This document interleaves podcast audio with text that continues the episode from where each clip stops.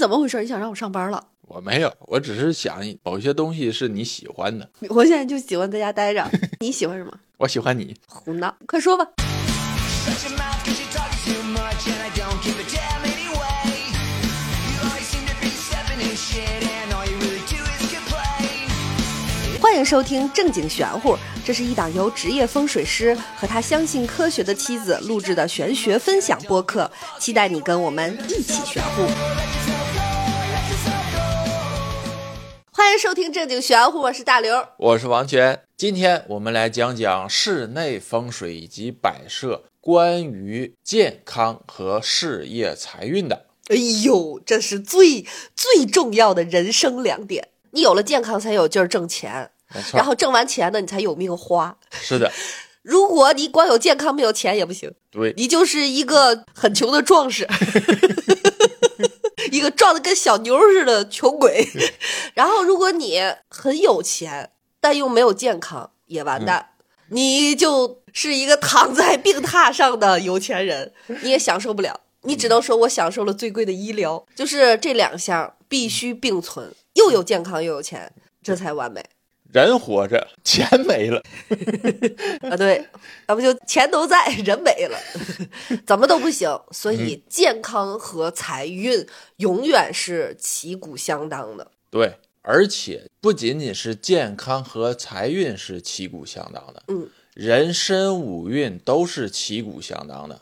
对我最近一段时间，已经整整两个月的时间做这个助孕手串的时候，我有一个很深的感受，就是大家现在对财的渴望非常高。嗯然后我每次说我说我们的串儿是旺五运福禄寿喜财，然后他就说我只要财，就是大家感觉就是对财是格外的。但是前提是你得有命养这个财，就不能说只要财催来了财，然后人的健康去担这个财，这都不行呀。是啊，不能一门心思只求财。你光有了财，你不注重你的其他的幸福，嗯你的家庭是破裂的，是的，对吧？你人际关系搞不好，还要跟大家再说一遍。有的时候说催桃花，桃花不单指搞对象，它不指男女关系，不没错指情情爱爱，桃花指的是人气旺。人缘儿、人际关系是更多的人喜爱你，是更多的交际。你只有人气旺了，你才能旺财运啊！对呀。你身边一个人都没有了，你哪来的财运？既然说到这儿了，嗯咱就讲一下人身五运福禄寿喜财。嗯人们常说钱财乃身外之物，啊、现在成了唯一之物了。对， 实际上对于人身五运来说，只有钱财是身外之物。嗯，福运也好，禄运也好，寿运也好，喜运也好，都是你自身的运势，只有嗯哦财运是外来的。嗯，而且更要注意的是，财运是依附在其他四运之上才能得到的。对，你不是我单求一个财运，你就只来一个财运的。嗯，你没有其他的四运，你这个财运是来不了的。哦，你就算是天上往下掉，嗯，你也得是其他四运带来的。比如说，我出门捡钱了。嗯，这个是喜运带给你的横财，不是单独一个你有了财运。哦，任何事件的财运都是依附于其他四运，因为其他四运是一个引，嗯而让你得了财运。嗯，不可能只要财运，只来财运，这个对钱怎么来？对，我理解大家对钱财的渴望，嗯但是感觉已经到了，就是我都不要，我别的都不要啊，我不要桃花，嗯我不要那什么，就我绝不搞对象，男女关系不重要，就是是啊，咱当自强啊，嗯很好，但是对这些不是这么理解的。你作为一个人，在这个社会当中进行人类活动，嗯，你不可能只要财运，不要其他的任何的东西，嗯不可能的。对，即使我谁都不接触，我开天窗我自己过，嗯，你也要有寿运和福运呀，你要活着呀， 对，先活是前提。对呀，所以说，大家不要被这个财运弄左了。啊嗯现在都缺钱，是的，但是咱们风水也好，传统文化也好，对这个玄学的理解也好，其实是你这个人对你人生的一些一些小理解。你得先知道你自己活着，咱得是开心健康的活着，然后咱们有点小钱很舒适。是的，你不可能说我啥都不要，躺病榻上点钱，这不行啊。对，话锋一转啊，咱们给大家好好聊聊这个家居风水怎么能把健康对整体的运势提上来。首先我们来说说代表健康的卧室。哦，卧室可太好了， 根本不想出来，就想在床上躺着睡觉。先说一个误区，嗯，现在网上很多的人在鼓吹睡觉要头朝东、脚朝西，或者是头朝南、脚朝北之类的。嗯，总体的想说的是，网上会给你一个言论，让你睡觉的时候头朝一个方向，说这样会符合地球磁场啊。不得符合银河系磁场吗，还地球磁场？这里头给大家解释一下，嗯，首先那种理论单纯的只是一种理论，嗯，如果你是睡在野外帐篷里，可以这么睡。可以这么睡，嗯这种睡法对你是有一些个影响的。嗯嗯嗯，确实，你头朝某个方向，符合地球磁场运转，是有助于睡眠。嗯，但是对于现代建筑来说，嗯，任何一个空间，它的磁场会受任何一样家居摆设而影响室内的磁场。哦，也就是说，你家里的磁场是独立的一个小磁场，嗯室外的大磁场或者说地球的大磁场到了室内空间，它是有改变的。明白了，就是嗯你一切要以你自己现在的居住空间为准，而不是对以地球为准。这么说吧，拿着罗盘进一个卧室，嗯，十有八九卧室的磁场和地球的大磁场是不一样的。所谓的磁场不一样，就是你的指针方向完全是两码子事儿。对，就同样一个位置，我在天上，我在地上，我在屋里是不一样的。是的，而且连罗盘上下移动，它的磁场都是不一样的。嗯，为什么说罗盘不能落地？哦，因为罗盘在悬空的时候测的是空间磁场，哦，罗盘落地了测的是地脉磁场，不是柏油路磁场，可以这么理解。在屋里头，罗盘落地测的是地面磁场，嗯，所以格局摆放首先遵从的第一条原则是以格局为主，格局论摆放，这是最重要的。嗯，格局摆得对，室内的摆放才舒服，人的行动路线才舒服，人躺进去之后，视野感受才是最舒服、最适合的，而不要盲目的舍本逐末去追求一个理论上的地球磁场。明白了。因为我们最近也是会接到客户说，家里老太太说必须头朝南，是吧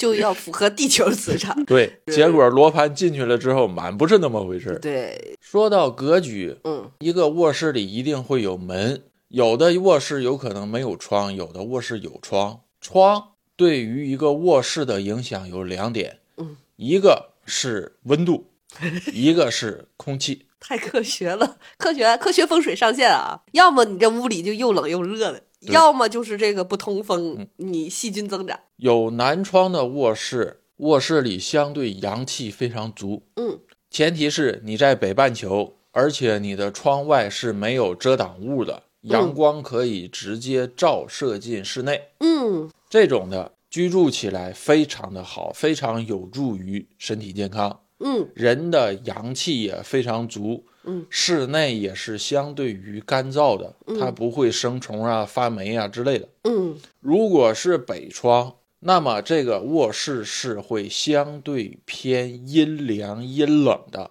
嗯，这种情况下，室内要注意的是防风、防寒、保暖，嗯特别是冬季，嗯，因为冬季的时候寒气会透过窗侵入室内，据我的测算，侵入的距离大概在一米到一米五之间。也就是说，冬天你站在离北窗户一米，你就能感受到那种冷了寒。，对，你会感觉到寒气的侵袭。嗯如果你的床离北窗太近，寒气透过窗帘是可以打到床上的。人睡在床上睡觉的时候，本身血液循环就低，抵抗力就低。这个时候，寒气慢慢的侵蚀你的身体，久而久之，人的身体体质就会偏向于阴寒瘀阻，嗯，人就是容易痛 经，抵抗力低下，嗯容易生病，嗯，脸色发暗沉、发黑、发白、发青。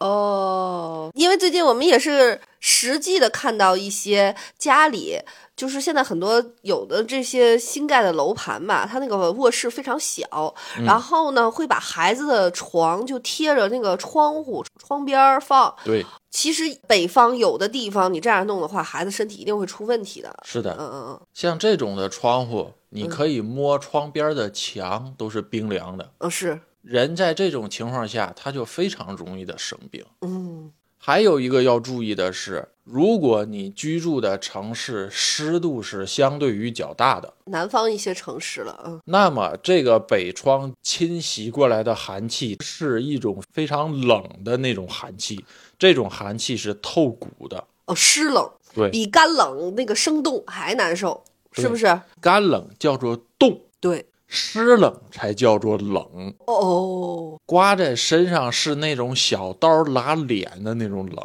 这种是相对于冻的话是更容易治病的，导致小刀的治。但我觉得小刀拉脸的那种，还是北方的那种凛冽的冷。在我的印象里，那种湿冷是那种蚀骨的冷，就感觉坐不住，这屋里比外边儿还冷，对，阴冷阴冷的，真是是的给我弄住了。所以北卧北窗一定要注意防寒保暖。把地暖铺满，铺两层。这是卧室的窗的事儿，嗯整个卧室这是格局。嗯嗯接下来是摆床，嗯，床的摆放，床头要紧实，一定要靠墙，不能悬空。哦，是不能正当间儿放上。这正当间放床那叫展览。一般情况下嗯，床是摆在卧室门的对角线的位置上。嗯比如说，一个卧室南面是窗，东侧是门，床头一般是靠在西墙上，这是最正确的位置。嗯次一级的是床头靠在北墙或者是东墙，嗯靠在东墙是床头和卧室门是一侧的，靠在北墙是卧室门冲床的。这两个为什么是次一级？第一点，卧室门和床头同侧同墙，距离远还好，嗯只是受一些个噪音或者是震动的影响。嗯如果是床头离门太近，嗯卧室门也会有一点点的小风、小气流的运动。嗯，这样的话，也是相当于有风去吹着你的头的明，白也是容易生病的。哦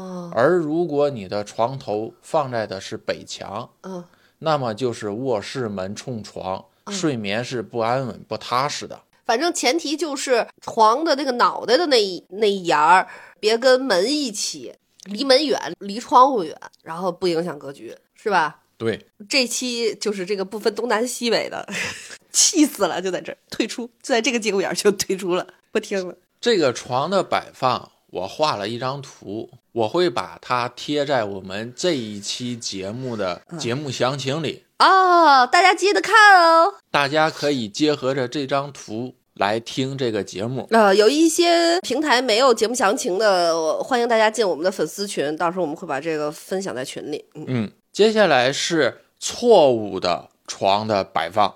反面教材来了。对，第一个就是床头压着窗户摆的，床头后边是窗，很有可能床头还会遮挡一部分的窗。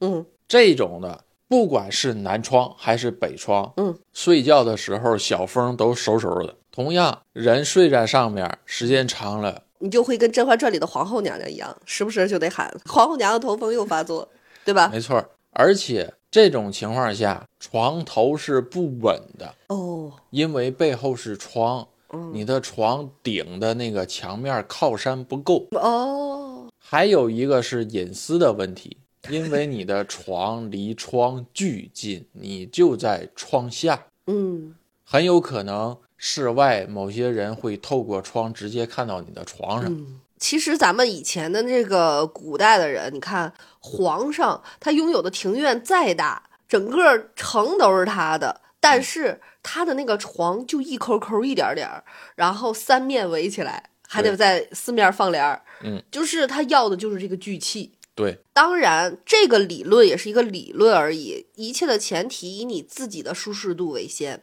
没错因为我们确实见过，就睡在窗户边儿，床头就顶着窗户，还遮了一半儿。嗯咱们遇上过这种人，对，而且他就住在北边的房子，他就舒服。对，这种就一切以他舒服为先，理是论的就不存在了。而且我也遇到过，他就是喜欢大卧室，没错儿，越敞亮越好，三百对平大卧室就是 倒也没有啊，就是巨大的卧室，他才喘得上来气儿。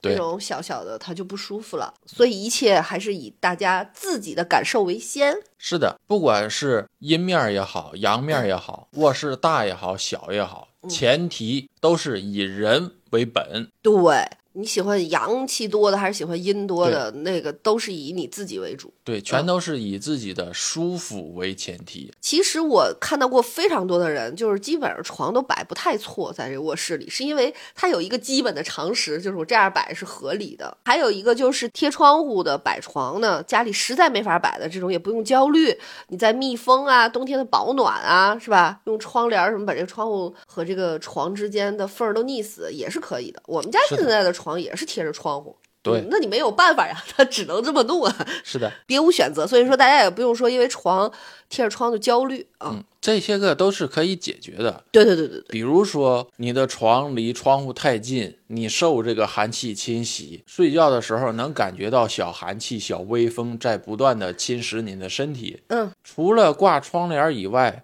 装修的时候可以加窗户。嗯，东北很多的家里头都是双床，双床是啥？就是两层床，那叫双床吧？还有的没有办法建造两层窗户的，可以贴那个防寒的塑料布。对，小的时候我记得我爸我妈每到冬天之前，他都会把所有的窗户，他是这样操作的，就是以前没有，现在已经有很先进的塑料布了，直接嗯对咔咔一封，还能有口儿，还能通风。对小的时候我们都是用塑料布摁那个大头钉，配着指甲板儿，等于把对它呃把摁它钉儿把它摁钉儿钉在这个窗户上，摁一圈儿，然后就留一个小口儿窗户用来通风。对的嗯所有的屋子里都得摁这个。我小时候的工种呢，就是那地大头钉儿，掉一个就得死。我小时候也干过这个事儿，地大头钉儿递那个小纸片儿片儿，它是用嗯一段儿一段儿的纸片儿，隔一段儿摁大头钉儿，隔一段儿摁大头钉儿，把对它摁在那个窗户上，整个封起来。是 的，我觉得小的时候好像北方家庭里都会有这个这个，现在的小朋友没有这个焦虑了，又地暖又新风，恒温恒湿，啊，对，然后家里也大，离着也远。我们小时候家里小小的，都都要摁这个，然后一到冬天，各家各户就糊窗户一到冬天塑料布就好卖。啊。对， 在某一个几天，你就看各家阳台上都站着大人，站着小孩儿， 大人在那儿拳拳着小孩儿，在那儿底下在那儿递东西往上。说完了床，嗯，我们再来说一下门冲床的事儿。门冲床有几个冲法，一个是门冲着床头，嗯，这个门是在床头的侧面，距离很近。嗯这种情况下，人睡在上面是不安稳、不踏实，嗯，入睡难、入睡困难。入睡了之后多梦，精神紧张；睡醒起来之后身体乏累。嗯嗯，这个是我们有过亲身的例子的。我好姐们儿她是那种主卧很大，然后主卧跨了一个保姆间，对其实有的主卧跨卫生间的，卫生间的门也是这样冲床头的是的，啊。一般情况下会有这种户型。我都见过。它是等于这个保姆间呢就很离谱，你就想象这个房间的主卧的房间右手边跨了一个小房子，然后那个小房子呢开了两扇门，对其中有一扇门就开的正对着这个主卧的床头了。她和她老公就谁睡在那边儿谁就睡不好，俩人轮着睡，谁睡那边儿谁睡不好。最后权儿哥就是也是让买了一副他自己看着舒服的，几乎没有什么花纹儿的一张白画，整个把那个门从头到尾的给封上，就对，相当实于际上就是封上。相当于那儿就像一个墙一墙样墙了，这就好了，一切就好了，很神奇。这是门冲床头，嗯还有的是门冲床角。嗯，门冲床角一般的影响是外伤，还不济睡不好呢， 真刀真枪了，开始。这种的冲很容易腿脚受磕碰剐蹭。嗯还有一个门冲是直冲正冲，就是我入户门打开，正对面冲的就是床，而且这个视线是把整个床一览无余。打开门之后，一眼看见的就是正床头。哦，这个就好难受呀。对，这种的是更难受的，是让你心里头特别的不踏实和受监视的感觉。嗯人睡在上面也是说不出的那种难受。嗯。有机会的话，大家可以试一下，嗯这个没有什么不好的影响的结果，嗯大家完全可以试一下这个感受。生把家里好好的床挪到了一个正 冲门，试一下啊。这种呢，很像门冲办公桌或者是门冲书桌之类嗯，的那还种是感受。还是关于就是隐私和那种小小的心理暗示，这是家居心理学了。这是格局对于心态的影响。嗯，接下来要说的一个事儿是逼虎。反过来可就不好听了。风水上讲，逼虎易伤人，也是主外伤磕碰。它跟门冲床角类似，逼虎的影响是强于门冲床角的。解释一下什么叫逼虎吧。一个床，它的右边叫做虎边，它的左边叫做龙边。啊，这青个龙白虎呗，对，这个左右是以床头的面朝为主的。就是我躺在这个床上，我的左手边和右手边呗。没错，逼虎指的是床的虎边道路狭窄，这个狭窄大概在四十公分以下，嗯，人行走路线是大约需要一个宽度的，窄于四十公分左右的，嗯，人是容易感觉到走路不畅快，容易磕碰的。这个我可深有体会。我以前真的有过各种磕这个床，嗯，导致我真的非常害怕。就有的时候我看那种特美的那种家居图片儿，什嗯么极简风什么的，它那个床会有那种木角 儿，哇！我当时我想说这得磕死，纯磕死，因为我有个租的房子是这种，嗯那就是纯磕，而且不止磕这个小小腿的这个迎面骨，它还会磕小脚豆儿，就叭这个别在上面，哇，那个疼！我现在说起来，我后背都炸毛。你们磕磕过腿、磕过小脚豆儿的，请留言。真太疼了，太疼了。所以这个床，我当时就是在选各种选择什么的，我都必须得不能伤害我。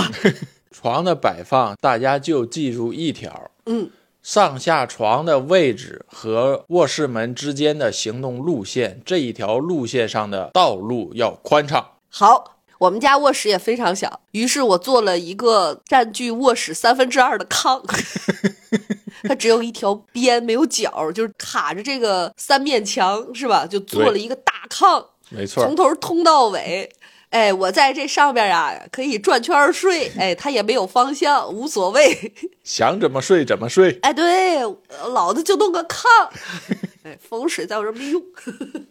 好，说完了逼虎，我们来说压梁，就是这个房梁。现在哪还有房梁？啊我们家这不就房梁吗？你们不可能把床搁在这房梁底下。压梁有横压和竖压，钉十字架上， 耻辱柱上，每天躺在耻辱柱上，太难受了，不可能。有的。这个横压和竖压实际上取决于你床怎么摆，人怎么睡。横压是你躺在床上之后，有一条房梁与你的身体形成九十度夹角，横在你的身上，嗯，这个叫横压。嗯竖压是房梁和你的身体是一样的，竖直的。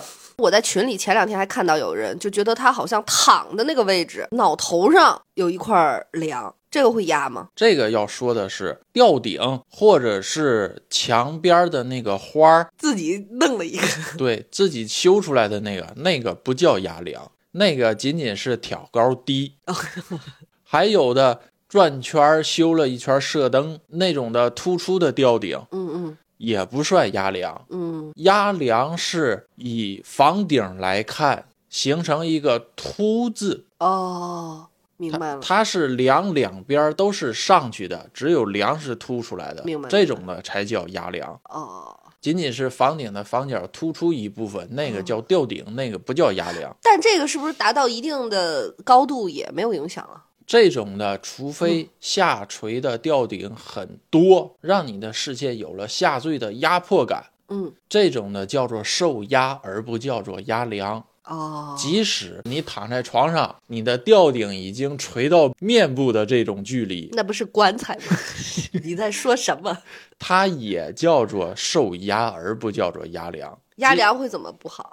压梁是让你身心俱疲，只有工作可以让我身心俱疲， 只有领导可以。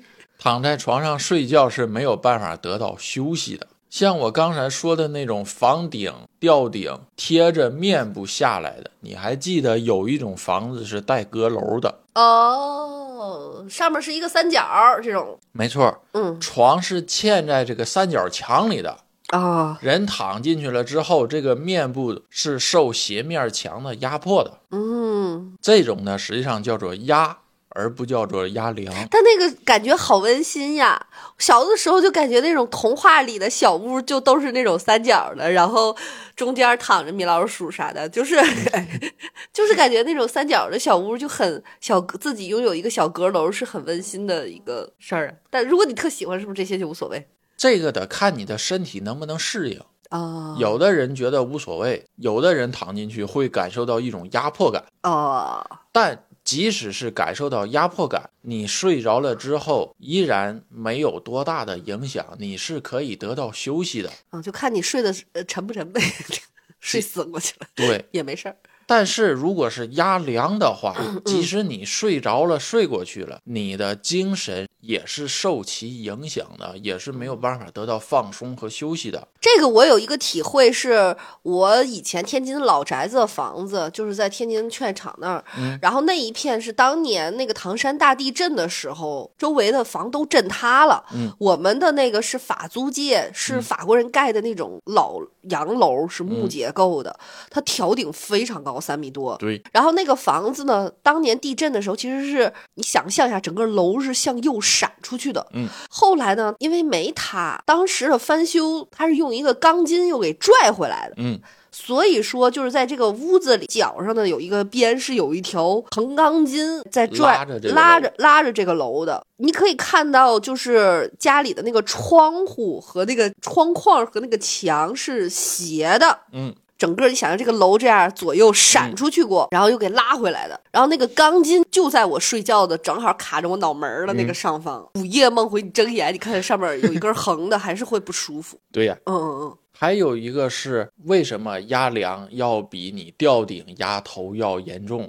嗯它还涉及到一个气流的问题。啊、房顶有梁突出，气流在经过房顶运转的时候，打到梁上的时候，梁的那个立面儿是可以把气流引到你的床上的，嗯，相当于一个垂直下来，而不是顺着房顶直横过去。所以压梁对于人来说是两重伤害，一个是视线上和感受上的被压，另外一个是气流的冲射影响。又科学了，权儿哥，你又科学了。像阁楼的那种斜面墙，嗯床顶在斜面墙上是没有这种气流的影响的。气流是在阁楼房顶的三角的尖尖里头运转流动的，嗯，它不会顺着那个斜墙面下来。哦，明白了。但我还是想要一个带阁楼的， 感觉阁楼特别适合做什么秘密基地， 上面都是自己的玩具什么的，自己天天在上面抠嗯哧，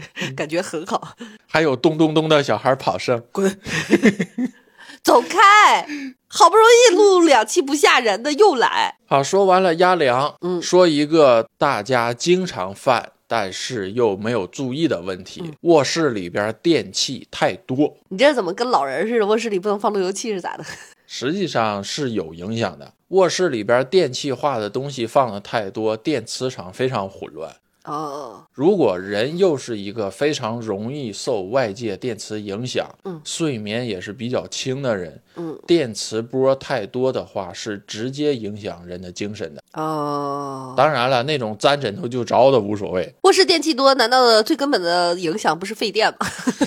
你们家电费嗷嗷的，卧室都那么多，客厅、厨房怎么办？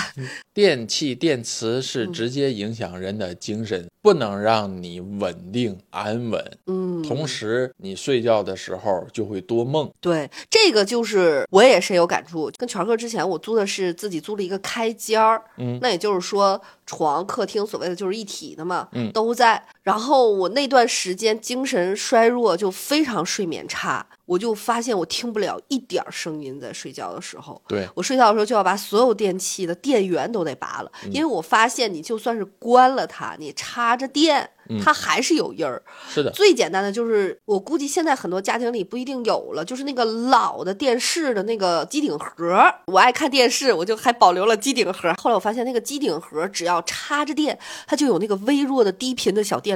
对，嗯，这个声音我感觉在白天听不到，是的，但是在夜里的两三点，你在失眠的情况下躺在那儿，那个声音可太大了。对，还有冰箱。当然，那个时候我冰箱有自己的独立厨房，我就在想，有一类开间儿，厨房都是开放式的，都在一起的那种，冰箱在那儿，我听着那个嗡儿声儿也不行。当时我冰箱在厨房，我我就把门关上，然后屋里的所有的电视啊、机顶盒儿，就类似这一切，我都要把电源都得拔了，对，开关关了都不行，对插着电它就滋，我学不出来，反正就是有音儿。而且以前还傻乎乎买那个香薰机， 就他在那儿扑哧嚓啪嚓的，其实非常微弱的声音，嗯但你也不行，就什么都不行。这些个小的影响、小的声音，睡觉的时候是对你造成一个微弱的影响的。这个微弱会引导着你，让你的精神不能放松。但我还有一个问题哈，但比如说有的时候小时候夏天，嗯我很喜欢听那个窗外那个蝉虫，嗯，但那个是自然的声音，我感觉是的那个就对我就还好。那个是自然声，代表的是自然。即使它很吵，但是你听起来它也是放松的。以前我住那小区，就小区里修了个池塘嗯子，夏天是有蛤蟆， 哎呵，那滚儿呱的晚上可滋儿啊对咋啦的，还有那种蝉的那种对声音，好像那个就能睡得好。尤其是夏天的下午，感觉听着蝉声是很好入睡的。没错儿，我后来还花过重金买过一个 app，是白噪音的，嗯其中就有蛤蟆叫。夏夜、海边、海底， 嗯，太空，然后呢，还有鲸的声音，就是那种汪汪汪，就那种呃，时不时的飘两声，嗯然后还有就是海水那种哗啦哗啦，就一一下一下拍岸的声音，嗯，还有小溪，哦，还有火车，哎呀， 我一调过那个火车，睡过，哎呀，你就感觉我这是去哪儿了， 坐哪儿去了。 嘎啦嘎，嘎啦嘎，嘎啦嘎，就他模仿的那个火车运行的声音，还得是那个蒸汽火车。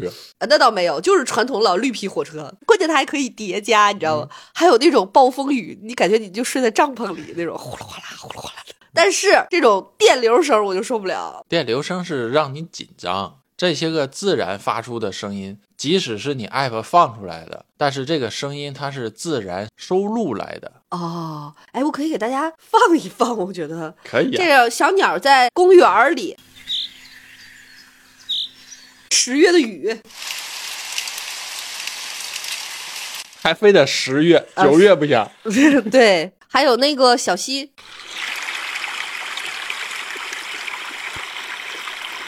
夏天的晚上来了，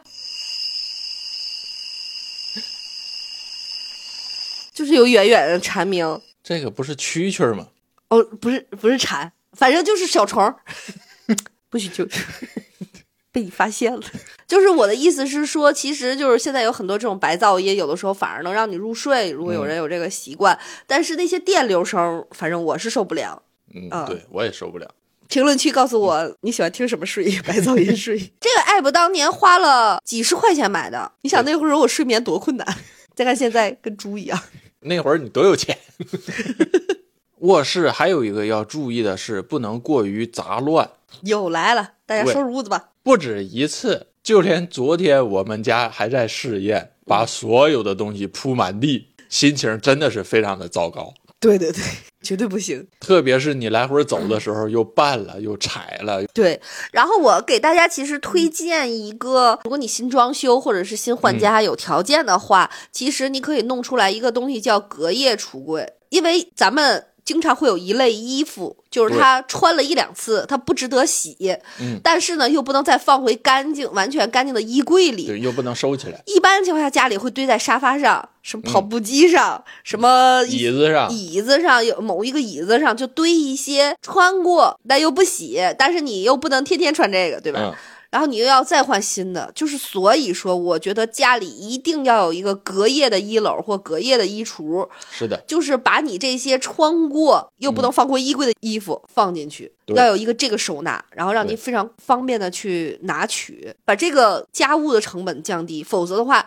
很多人收拾家都是那个堆的衣服是一个重灾区。搞房屋设计和装修的朋友们注意了，这一项临时衣物是我们观察到的非常有需求的一个空间。是一般情况下，你可以放在门口，也可以放在你家里某一个非常隐藏，就这一个边边角对角就，是一个小空间，啊，你又不知道干嘛用，哎，你就可以给它做成这种隔夜衣橱。嗯你一般情况下，尤其是女生，你最近比如说经常用三款包，你又不放回去，你又频繁拿，又频繁换，你就可以放在这隔夜衣橱里。对然后穿过一次的衣物也可以往里放，对非常实用，非常实用。生活中这个非常好用。嗯，要不然的话，很有可能家里就堆的到处都是衣服，对，而且越堆越多，一嗯进屋就显得非常乱。是的，那我来考考你，嗯房屋杂乱会有什么影响嘞？啊费钱呀，你要请阿姨来收拾，自己根本不想动。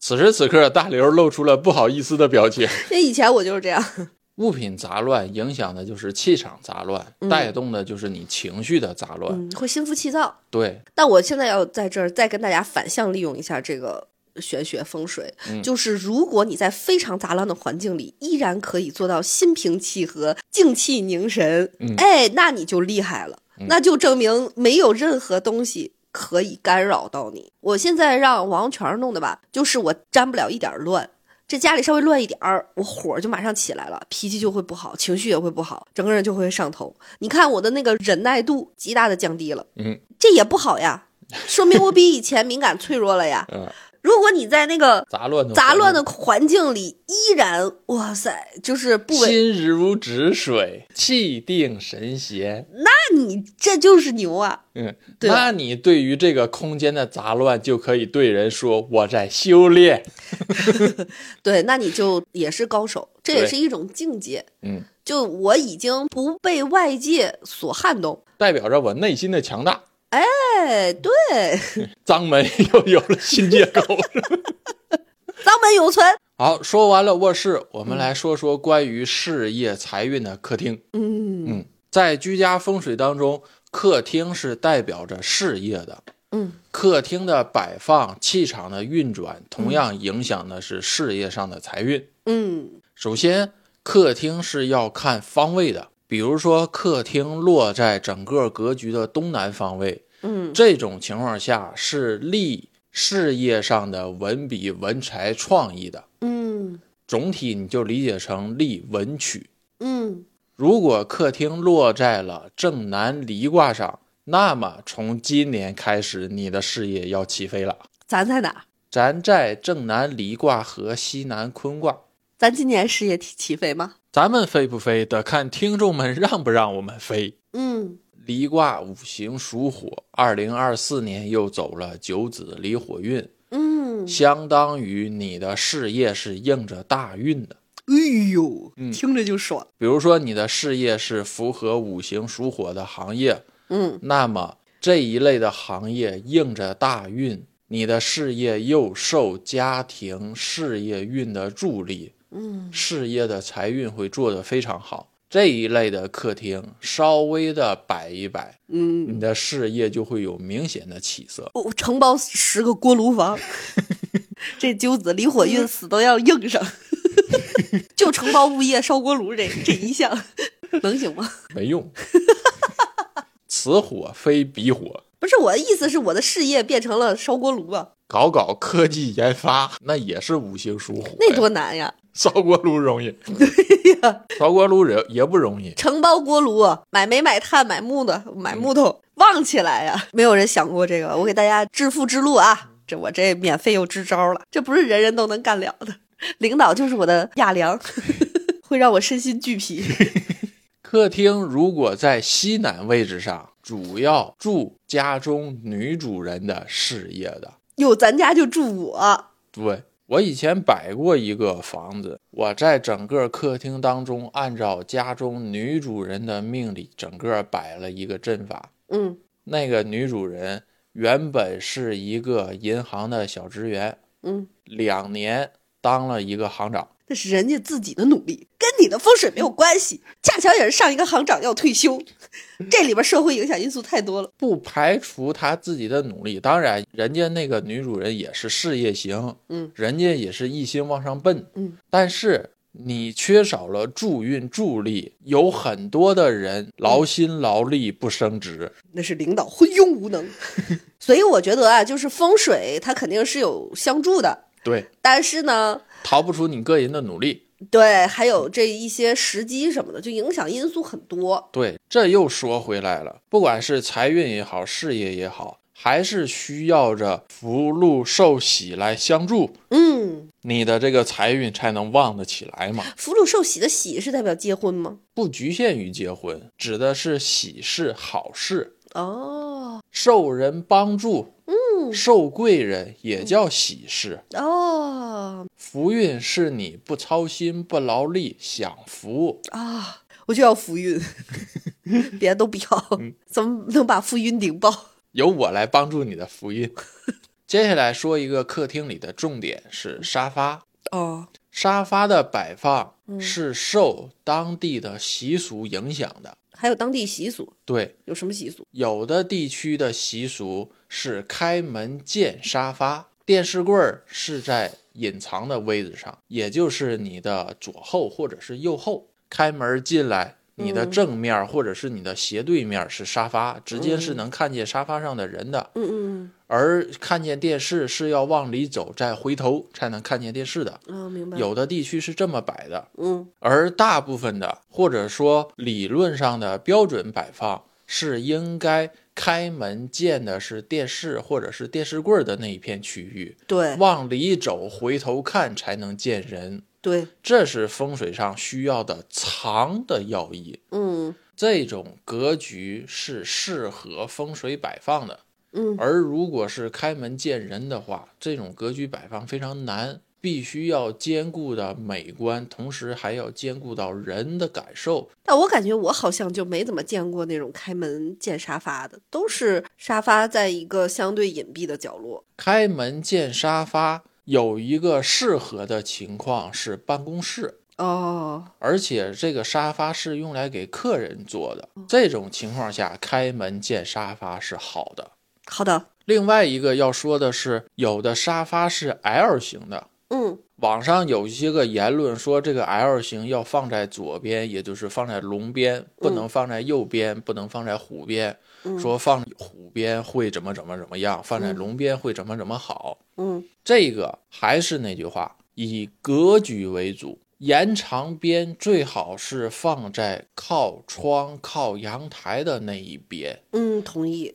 这样的话，客厅是显大和空旷的。嗯同时，这个 L 型的延长，它不会阻挡你在客厅当中的行动路线。嗯你的客厅是和走廊或者是和餐厅是通透相通的，嗯让客厅放大，而不是盲目的把延长边放在左边，以延长边隔绝了走廊和客厅。嗯，这样的话，把整个大空间细碎成更小化，是不利于生活的。生活的空间也是小的，明白。这个我是亲身的做过试验的。嗯，把延长鞭放在湖边会怎么怎么怎么样的发凶的，嗯，概率非常低，啊，非常低。很忽略不计，还是以自己的生活对习惯和舒舒适程度为先。风水上不会因为一个家具或者是一个单独的条件而引发一个大凶，不会的。嗯，所有的凶也好，吉也好，都是气不断的累积累加，形成了一个量，是这个量影响着你的气运发吉和发凶。嗯，单独的一个小东西没有那么大的影响力。明白。还要说的是客厅的摆放的物品，嗯有的人嗯喜欢在客厅里摆放很多的绿植，这个我们往期节目讲过。嗯，在这里还要再讲一次，客厅里可以放绿植，但是要注意的是，绿植一定一定不要遮光，不要影响客厅采纳阳气。嗯要不然的话，客厅聚阴，人在客厅当中时间长了，人的思维逻辑也是混乱的，人的事业运势也是混乱昏暗的。但是我看过有一有一些人他放的图片，你就感觉他很爱养花，很爱绿植，对然后养非常非常多。如果他自己巨喜欢，就在这样很舒服，那就这样呗。那也不行。人的生活是需要阳气的滋养的，整个客厅里边儿你都弄得阴乎乎、暗乎乎，说明你整个房子里就是阴乎乎、暗乎乎的。嗯，在这种阴乎乎、暗乎乎的房子里，是不利于你的健康的。那你说你那些天生就是阳光少的地方，什么北欧啥玩意儿的，对哎呀天，天阴沉的一些欧洲城市，那怎么办呀？是啊，所以当地的人的情绪和喜好也不是那么阳光呀。是，这个纯属是一个物理上的影响。对，你看那个什么地中海那一带太阳顶足的那个，是他那个人的那个精神面貌和那 个是吧？对，和那个什么爱丁堡的那个精神面貌，它确实就不一样。 对，啊说到地中海，往外插一句，房子的建造和格局是受外界环境影响的。嗯比如说地中海常年的大阳光直射，嗯，所以它建造房子，首先第一条是避光，对，它不能外边强光照射，室内也强光照射，人就烤成干儿了。啊，对，人家也燥得慌。对，嗯人就会暴躁的。所以反而地中海的房子它是相对于偏阴的，嗯这样的话，人在阴和阳之间相互调和，人是中和的。你看电影，一些意大利的电影，它室内的确实都是幽幽暗暗的，反对呀倒是能让你清凉快一点能。能让你静下来，哎，对对对对对对，然后一到院儿里，噔打开， 而像我们生活的地区，嗯。大部分是阴阳平衡的，嗯所以我们尽量偏向于采阳。嗯，这种情况下，就不要人为的去制造一个巨阴的客厅，或者是一个巨阴的居家环境。这样的情况下，它是不利于身体健康的。嗯再说说客厅的财运的摆设，啊啊，嗯对对对，客厅的财位嗯同样是进入客厅的那个位置起，嗯客厅的斜对角的位置是客厅的财运的位置。嗯这个位置，通常情况下家里会放那种立式的空调，嗯，对，或者是沙发的夹角。嗯大家可以看看自己家里的客厅，基本上这两个位置都是这个东西。嗯，实际上，这个位置是客厅的财运的位置，空调边儿摆花呗。也可以在空调上边。啊，具体摆什么是区别于这个客厅到底是一个什么宅，还是那个八方入宅的那个卦位，哦，要根据客厅的五行来摆放东西，同样要参考人的命理的五行来摆放。其实现在基本上咱们的各个群都有各自的课代表了，我们的群也已经开到艮群、七群了啊。对，听友有想进来交流的，就可以加小助手，群里经常也会分享这些。在群里发发图，问全儿哥，全儿哥也都给大家就指一下了。再说一遍啊，财位的这个再去听招财的那期去，财位有明财位，但是风水师给你详细催财摆的那个位置，不是你一眼就能看到自己能摆对的。所以有的群友有人说我这个买的什么什么催财的东西，我摆哪儿？这个我没有办法给直接告 诉你，哎直接告诉你，这是要通过你的时辰、什么宅呀、要要详细看的，对吧？这个是要算的，就如果这个家里的财位好使的那个，我一下就告你了，那要风水师干嘛 呢？